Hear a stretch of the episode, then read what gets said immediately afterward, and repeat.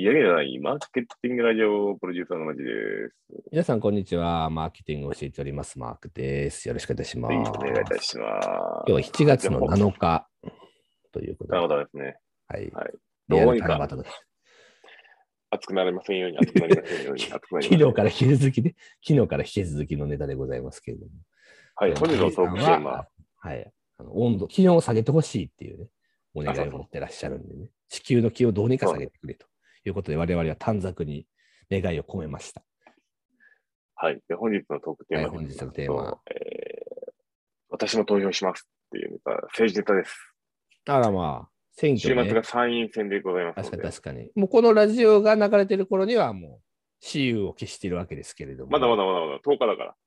あれ ?3 日じゃなかったっけ ?10 日っけ？10日、10日、全然10日。ちょっとなんか間違えてたかもしれない。あ、10日やわ。確かに俺ミスってるわ。なんか10日感覚10日10日、10日。あ、じゃあまだまだこれからですね。まだ決まってないです。まだだから、あの、街頭演説とかもバンバンやってるはずなんです。けど、えー結構さ、その情報量の非対称性というか、なんか網羅性っていうのが増えてきた時代になったじゃないですか、この10年で。誰々のマニフェストとか、誰々の、えっと、選挙公約とかっていうのが、まあ、実際に、えー出てきててで、それに対して実行したのかどうかっていうのも、あのもう全部、あのテキストベース検索したりで。調べたらわかるからね。。そうん、そうなのよ。ほんまにやってないんだなとかね。あ、ほんほんまにやってるなとかね。え、だからさ、意外とさ、あの、菅さんってさ、結構評価されてるじゃん。ま、わーわーなんかその時代的な背景的にさ、あの、これちょっとコロナもあったからさ、なんやかんやでなんか戦えてたけどさ、よくよくちゃんと後でせやってきたこと整理したらやばいのよ、。え、めっちゃいろいろやってるやんっていうね、評価されてるっていうのね、あります。よね後から評価されてもしゃあないからね。うん。もう難しいところだな。うん。でもさ、あの、政治ってそういう感じじゃない、うん。な何かをこう成し遂げてもさ、人々の目につくものって、やっぱりタイムラグがあって、まあそこに対してさねそうそうそう、多くの人ってやっぱ短期的な視野でしか見れないけど、政治ってやっぱりどうしても長期的な視点の中でこう改善していくものだから、3年後にすごい良くなったりとか、5年後にすごい良くなったりとかっていうものが多分すごく多いんだけど、多くの人は短期的な目線から全然改善されてない、全然改善されてない。え10万円配れ。もうそういうのでさ、なんかやっぱりこう、すごく短期的にしかもの見ないよね。そこがなんかやっぱ大きく、まあ、ず仕方ないものなんだけど、まあ、そこにズレが生じることになんかどうもいつもあとはね、やっぱり投票の、投票の方法がね、ちょっとやっぱなんか、あまあ、あれ、あれが一番正しくて正確なんだと思うんですけど、まあ、その投票権持って投票所に行ってっていうのがいいと思うんだけども、うん。あの時にはもう決めておかなきゃならない体験じゃないですか。まあそうだね、あれにうって。いううん。うん。でも、その時に考えようって人もなんか結構大半がいると思ってて、不動票って言われてるところですね。微妙な政策、微妙な仕組みやなと思ってるって感じですね。なんか完全に調べて比較対象した後、結果的に僕はこの人がいいみたいな、なんかうんボタンでこうなんか、網出し的に決めさせてくれないかなっていう。政策こっちがいい。政策こっちがいい。政策こっちがいい。ね政策こっちがいい。政策ベースで賛成、あ賛成じゃないの選べるやつね。で、あなたただったらこれ、みたいな、また確定みたいなのをややらしてくれないかなっていう。それもだから、一つの難しさをはらんでるのはさ、人は目の前のさ、あうん。の特にやっぱ食いついちゃうって傾向があるから、その政策ベースでやっちゃうと、短期的な施策ばっかりが投票されちゃって、でそれを並べてくる政党がまた上がっちゃうから、長期的には全然うまくいかないみたいなことある。なんかエネルギー政策なんかとかもまさにそういうの典型じゃない。でその原発を俺は稼働しろとかしないとかっていうこと別に言ってるわけじゃないけど、はい、なんか石油の問題とかさ、うんねエネルギー価格高騰しましたとかってさ、すぐ対処しろなどんなこととかさ、自然エネルギーもっとはいやったとけとかさ、まあ、いろんなことを言うんだけどさ、あるあるある。それは問題が勃発してるからみんな言えるけど、ほら前からやっとけばよかったじゃないかとか言うんだけど、その前からはみんなが あんまり協力的じゃないから、できない事情とかもあったりとかして、ね。もう少しなんか長期的視野の重要性をこの選挙のたびに思い出す、あなんか、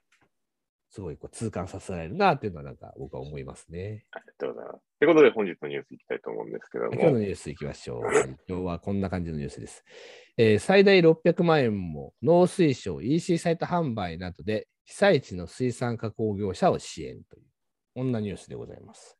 ありがとうございます。これは何かというと、えー JR 東日本企画が、えー令和4年度の水産業興販売加速化支援支援事業として、復興加工 EC 販路マッチング支援事業費補助金の公募を開始しましたという、こんなニュースでございました。はい。はい。まあ、これは多分、まあ、プロポーザルの案件で、えーまあ、被災地に対しての支援事業を、まあ、JR 東日本企画さんが取得して、で、うんうんまあ、主体となって進めているものなので、、ははい。これ自体は特に問題ないんですけど、はい。あの、な、何がっていうのは、さっきのあの、政治の話でもないんですけども、はいこの、先々、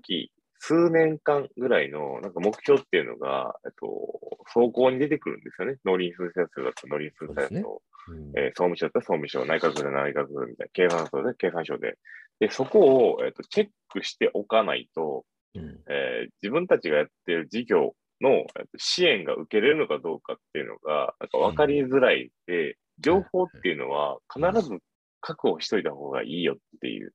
話を言いたかったんですよ。うんえー例えばじゃあ今回被災地に対しての支援事業なんですけども、うん。被災地がもう本当に今、目の前のことが大変なのにかかわらず、この情報を知ってるかどうかの認知率って多分そんなに高くないと思ってて、うん。だ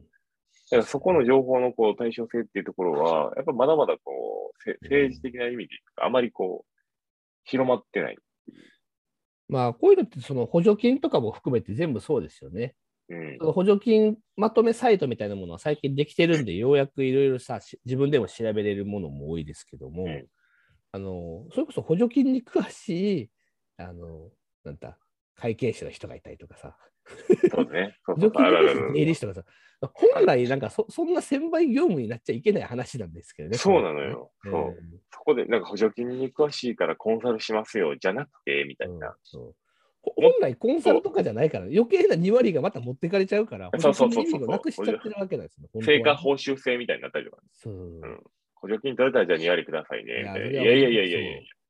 補助金の意味みたいなっていうのが、まあ、まかり取ってて、まあ、だからこそあの持続化給付金とかが不正がね、横行してたわけなんですけども、うんまあね確かにねここの体験を解決しておかないと、補助金のうん。なんかまあミスマッチっていうのはめちゃめちゃ起きてて、で、よくあるのが、あの、お金余るんですよね。うんで今回、例えば持続化給付金とかも余ったんですよ。うんちょっと難易度が上がっちゃって、うん評価とかでね、うんあの申請とかもうん含めて。うんだからもう一回もう一回ぐらいあるんじゃないかっていうふうに言われてはいるんですけど、だからそれって多分本質的ではなくて、うんできる人ができるっていう状態ってどういうことなのみたいな。そういうことですね。うん。でだからそれこそ、だから一般のさ、まとめサイトみたいなところが補助金まとめてくれてるけど、本来であれば、なんかその政府側がそれをちゃんとまとめて、全部のものが網羅されてたりとか、とにかくそこのページ行けば、一番正確ですよっていうものをやっぱ用意してもらいたいですよね、確かに。いや、そうなんだ。だからそこに対しての解決策って何やろなと思ったら、やっぱりその自治体なり、えっ、と、まあ商工会なりっていうのにちゃんと入りながらも、ちゃんと情報をそこがちゃんとキャッチアップしてるかどうかって大事だ。うんその地元別にじゃあ全部正確に把握してるかっていうと、ないんですよ。そういうわけじゃないからね。あーしあので自治体把握しててもも、聞きに行かないといけないとかっていうね。仮に把握してたとしても聞かないといけないから。うんで自治体も知らないんですよ。うん。その、内閣府とか総務省とかがやってる全部、当然そんなね、業務だけではないから、忙しいっていうのは重々承知なんですけども、き痛い企業に対しての政策を把握してない人も結構いて、うん。じゃあ本当に何を進行したいんですかっていうのは、やっぱ思ってるんですよね。まあ、やっぱそうう意味でいかく、と、全部の中央省庁をさ、なんか横串さすようなものってなんかないんですかね？いや、とにかくそこはだかじょなんていうの？情報提供庁とかなんか作っちゃってさ、各いやだからそれ省庁の情報を全部提供しますみたいな。やろうとしてデジタル庁だとか、なんとか庁とか作るんやけども、そう大体うまくいかい。ないんで、もうここはもうブロックチェーンで、すべての情報を開示してだな。はいなんで我々としても、なんかあの、税金を逃れるとかって、そういう小さいことじゃなくて、うんなんかあの、ちゃんと業務をこう連携、連動して出していくことができれば、当然業績としてはね、落ちる、上がるってあると思うんですけども、だからちゃんと、ま、回っていけば、ちゃんとしたところに最適な金額が供給されてっていうような仕組みがいいのになって思ってますからこれもだって最大600万円分だからね。めっちゃでかい。実はちゃんとこれ知ってれば、相当層の支援を受けられて、復興のためにあのなんかね、無駄なお金をかけずに、まずしっかりとさ、立ち上げられるのにさ、知らんかったらそうよ。600万、みすみす無駄にするって意味だから、ショッピファイ導入した後に広告導入して自社サイトもちゃんと構築していきながらモールにも出店できるぐらいの金額あるから金額、。金額、そうそうそう。あの本当はね、ちゃんとやればね、いいんだろうけどもね、できないんこのですよニュース。届くといいなっていうね、感じありますけど、はいこれがもうあと1万件ぐらいあるからね、こういうのが。もう自治体とかも含めたらね。もったいないです。っていう話でした。ありがとうございます。ではね、皆さんもあの情報っていうのは簡単に取っておきましょう。以上でございます。以上です。はい、じゃあお疲れ様でした。はい、また明日、バイバイ。さあ、バイバイ。